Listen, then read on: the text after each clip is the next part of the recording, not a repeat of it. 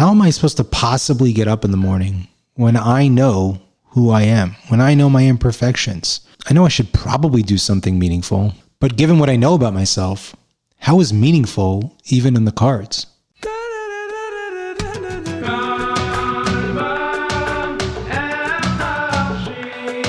Welcome to Consciously, a podcast focused on honest conversation by regular people and for regular people seeking spiritual growth.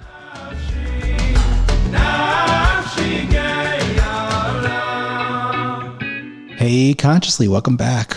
Trying to get into a good rhythm here with uh, dropping episodes, but uh, it was a little late last week and planning trying to make that up this week.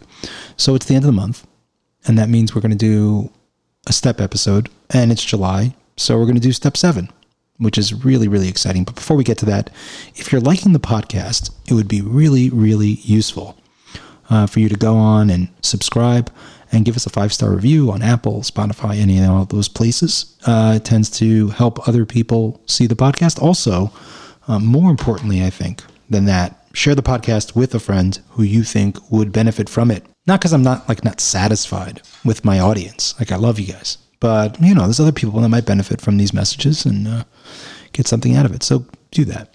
Also, as always, I invite you to check out our social media pages, The Light Revealed, Consciously 62, Instagram, and Facebook. Actually, I think we're going to streamline that and just move everything to The Light Revealed because really it's one project together. So you can take a look at that. Also, take a look at Practically a Farbrengen, which is another podcast I've talked about a couple times. I'm doing with my mentor and friend, Mashpia, Rabbi Meir Prager. It's fantastic material. It's really, really cool. Great stuff. Uh, Tanya, but like a much more pragmatic, cool take on the whole thing. As always, invite you to check out the book Consciously Six Steps to Living Vibrantly with Our Creator, Amazon, Mosaic Press. You know, I was complaining last episode that I went into the local Jewish bookstore and they didn't have my book. And then somebody else went into the bookstore and they had it on the front table, which, you know, was very nice for my ego. And if you have any questions and want to reach out, you can reach us at consciouslythepodcast at gmail.com. Okay, step seven. It's got to be the strangest language for the step. It almost seems like it's an afterthought. As we were talking about last time, step six is we're entirely ready to have God remove all our all these defects of character. And then it just says, humbly asked him to remove our shortcomings. So it's like funny. In step six, there's no action. In step seven, it's just like blatantly specific. So that opens the door for such great conversation. Now, part of the, one of the things we talked about in step six last time, last month, and you can check that out on the on the podcast feed, is that step six is kind of a willingness to move toward perfection. It's a willingness to live outside of our problems, to envision ourselves perhaps healthier, better, uh, more evolved, more enlightened. And in some ways, as we're going to talk about, step seven is really a willingness to be imperfect. So, step six, a willingness to be perfect, and step seven, a willingness to be imperfect. So, how does that work? Okay, so the language in the big book of Alcoholics Anonymous for step seven goes like this When ready, we say something like this. It suggests a prayer. That's how it starts. It doesn't say end step seven. When, when ready, we say something like this My Creator, I am now willing that you should have all of me, good and bad. I pray that you now remove from me every single defect of character which stands in the way of my usefulness to you and my fellows. Grant me strength as I go out from here to do your bidding. Amen. We have then completed step seven. Now, this is a really funny thing because usually when you're engaged in spiritual work, we know that it never ends. There's always more. And one of the key principles of recovery is progress, not perfection. And you'd expect explicitly an unending process of evolutionary journey towards perfection to include an unending process. And yet, the book says something like, We have then completed step seven. Actually, it doesn't say something like that. It says exactly that. So, is it progress, not perfection? Or are we finished? And if you're saying, well, maybe it's just about being perfect, it's clearly not because it says, We ask that you now have me, all of me, the good and bad, and pray that you remove from me every single defect of character Period? No. It says, remove every single defect of character which stands in the way of my usefulness to you and my fellows, which means I'm perfectly okay if you feel like I need to hold on to some of these defects of character for the time being.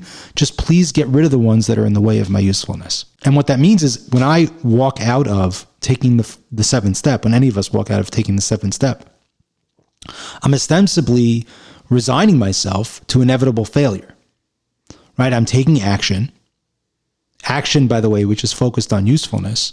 And I'm kind of expecting to kind of mess up. I'm just saying, God, while I try to be useful, if you could try to remove from me those things that will make my usefulness less effective for you and for others. And that kind of opens the door for a very powerful frame of reference for how we understand growth. Because there's really two types of growth. There's one type of growth where I become a different person. I come to a place where I realize that I'm operating under false pretense and I realize that I didn't have the proper attitude or perspective on things. I change my attitude and perspective on things and then I do things differently. That, in a lot of ways, is a very pleasant kind of orientation of growth. But then there's another type of growth that's kind of more trial and error. Like I do it and I mess up and I do it a little bit better and then I mess up and I do a little bit better and I mess up. And one of the things we find in the 12 step frame is that the attitude oriented changes, meaning the changes that emerge from like shifting how I look at things and just looking at things differently, for the most part, are left for God for help from a higher power, right? Because oftentimes what happens is, and this is one of the reasons that people end up in the depths of despair, is because they find that even though they know they shouldn't drink, let's say, or use drugs, they can't do it anyway. So it's the the the shift in attitude that they have is not sufficient in order to make the change that they need. And and what's interesting, and we've talked about this a little bit, is that this the spiritual awakening that the steps talk about and that the the recovery literature talks about is specifically not some type of esoteric experience, but rather the experience of someone shifting their attitude and their change and how they look at life that the miracle of the 12 steps, that people, the way in which people rely on a higher power, and in many ways, the acceptance of powerlessness and unmanageability that people make at the beginning process of the steps is more about my thoughts than about my actions. It's more about shifting how I see the world than how I act in the world. That the problem is not so much my actions as much as it's my thinking. Now, mind you, obviously my, my actions are a problem or else I wouldn't be here. But one of the things that the 12 steps proposes, one of the things that the recovery programs propose is that certain problems are caused by underlying thinking problems. And that the thinking problems then manifest into yet other problems. So the crux of the problem, as the big book says at an earlier stage in a chapter called More About Alcoholism, is found in our mind. Now, recovery from that type of problem in the 12 step frame of looking at things comes from above, it comes from a higher power. The other changes that it talks about in the recovery process and that it talks about in life are the incremental changes that we as human beings can make over time. Now, one of the things that's really important, and we talked about this when we talked about uh, personal responsibility and the admission of powerlessness, is that for sure in the recovery program, there's a sense of responsibility on the individual to make efforts at achieving incremental growth and behavior changes with an admission that ultimately, unless I fix the inside problem, I'll never really make any headway with the outside problem. But I have to address the outside problem just enough to try to address the inside problem so that the outside problem can ultimately be fixed, i.e., living free from active addiction. Now, this is a frame that's discussed in the world of Pnimiyas HaTorah right? In the in in that frame, it's called Esrus de la Ela and Esrus de la Sata, which is an illumination from above, from above. God doing for us what we cannot do for ourselves, and then an Esrus de la Sata, which is us doing for ourselves what we can do for ourselves, and then the reciprocal response that God has towards us, meaning by us making an effort to step towards God, God steps closer to us. But also when we are stuck in our most painful space, God reaches out to us, so to speak. Now, not to get too complicated, but this begs a really important question. And it's a question we touched on a few weeks ago when we talked about the serenity prayer. God grant me the serenity to accept the things I cannot change, courage to change the things I can, and wisdom to know the difference. This is obviously a very similar frame. The question is, how do I know what to do? What does the difference look like? So, in spiritual processes, there's kind of three parts to knowing the difference. Meaning, there's three things that I can do when I'm in a state where I don't know whether I'm supposed to be leaning in or I'm supposed to be taking a deep breath. And there's kind of three parts. So, one is you have to try, right? I have no choice. Here I am in life. I try, make an effort, be cognizant of what's working and what isn't working, try to make adjustments, trial and error. Then there's also the efforts that I have to make, which we also oftentimes in Judaism refer to as like tshuva, which is clearing the wreckage, clearing away shame, guilt, and resentments. And the function there is to kind of make ourselves, make our spiritual and emotional and existential and material selves a vessel for more light, for better light, for healthier light.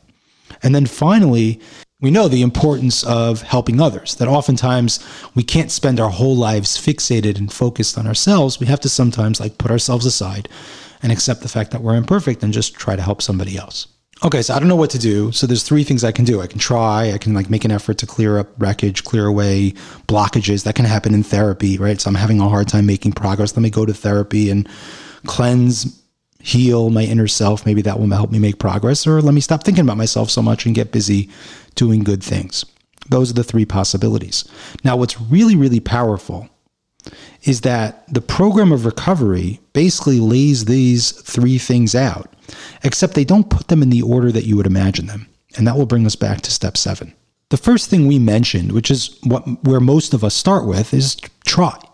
Like we're messed up. We got to try harder, try better. And that step actually comes last. That's the, that's the 10th step, which states continue to take personal inventory and when we were wrong, promptly admitted it. So the, the context there is like try to live life well. And when you find that you made a mistake, admit it and then try to do better. That's the 10th step. But before we can do the 10th step, we have to do the eighth and ninth step, which is entails making amends. And this is what we'll talk about over the next two months uh, in a different frame, we have to clear the wreckage, open up the door for a healthier and spiritual life. And that entails getting in touch with what the harms that I caused and making it right to other people, admitting it to other people where that's appropriate. But before I can do that, I get to step seven. And step seven, like the reading that we quoted earlier, the prayer that we quoted earlier, tells us that the most important thing for me to do as I emerge out of the pain and suffering of an active addiction or a struggle that I'm having in my life when I've already taken the time to acknowledge the struggle, tap into godliness, make a commitment to do my part and take personal responsibility, make an inventory of what's wrong with me, do some guided reflection where I open the door to perhaps living differently. The first thing that I can do, even before I go out and make an apology, before I go out and tell the people that I harmed that I'm sorry, that I'm going to try to do better, it is critical, and this is the deeply intuitive wisdom of the 12 steps, that it's critically important to first direct my attention to where I can be useful, to being as useful as I can be, to being as productive as I can be, to being an active participant in my life. To smash the idea that I can only be a member of society once I'm healed and fixed to smash the delusion that I will ever be healed and fixed. So that in fact, the only way for me to make the journey towards a life of progress without perfection is for me to accept that I'm as perfect as I need to be right now, that there's usefulness and meaningfulness that I can accomplish. And how do I do that? How do I get useful? In spite of how much I know about myself, the only thing I can do is pray. But after I'm finished praying, I'm finished. And now it's time to move on. I can't sit and ponder my defects of character. I can't sit and contemplate what perfection might look like. I can't wait around to be a healthier person. I get busy being useful. And then, as soon as I get busy being useful, now I have the right, the privilege, the opportunity to acknowledge to the people around me I know I've been wrong in the past and I'm truly making an effort to be a positive participant in society. And that's the best I can do now. So I'm finished. I'm completed. It's the only step that I can complete, the only step in the spiritual journey of progress, not perfection, that we can complete is the step where we accept that we are exactly where we need to be. Say a prayer focus on how we can be useful and get walking, get moving, get helping, get trying to do the right thing. That's the thrust of the wisdom in step seven. For those of you who have been paying attention to the Sedras of the week over the last few weeks, Moses, we're in Devarim, and Moses is about to pass away, and he starts to speak to the Jewish people, and he speaks to them very harshly. He even tells them that they're likely to sin. And yet he doesn't tell them to stay in the desert, to run away from life, to stay away from engaging life. In fact, he says, You're going to sin, but what you must do is jump in all the way, the best that you can. Trust the process. Avoid the trap of the pomp and worship of other things, of the false gods of ego and decadence. But nonetheless, the most important thing that you must do is move ahead. And that's the lesson we learn in step seven. And that was the most powerful message that Moses leaves the Jewish people as he prepares to empower them to take those next steps to the promised land, to begin their journey towards nationhood, towards spiritual development, towards trying to become the people that God wanted them to be and who Moses believed they could be. And the only part of that journey that you can do perfectly and that you can complete, that you can finish, is to say a prayer and then get moving. Because that's what it means to be a spiritual person the willingness to be imperfect. And in spite of your imperfection, do something meaningful. Help who you can help, accomplish what we can accomplish. Be the best me that I can be one day at a time, just for today. For listening to the Consciously podcast. Consciously is a project of the Living Group, which is a division of Our Place New York and made possible by the kindness of the Capellius family in memory of Tzipora Basravaro. The host of Consciously is Menachem Poznansky. If you've enjoyed this podcast, you can give us a review on Apple Podcast and subscribe on Apple, Google, Spotify, or Stitcher, or wherever else you get your podcasts. We sincerely welcome and appreciate your feedback, so please feel free to email or on our Instagram and Facebook pages.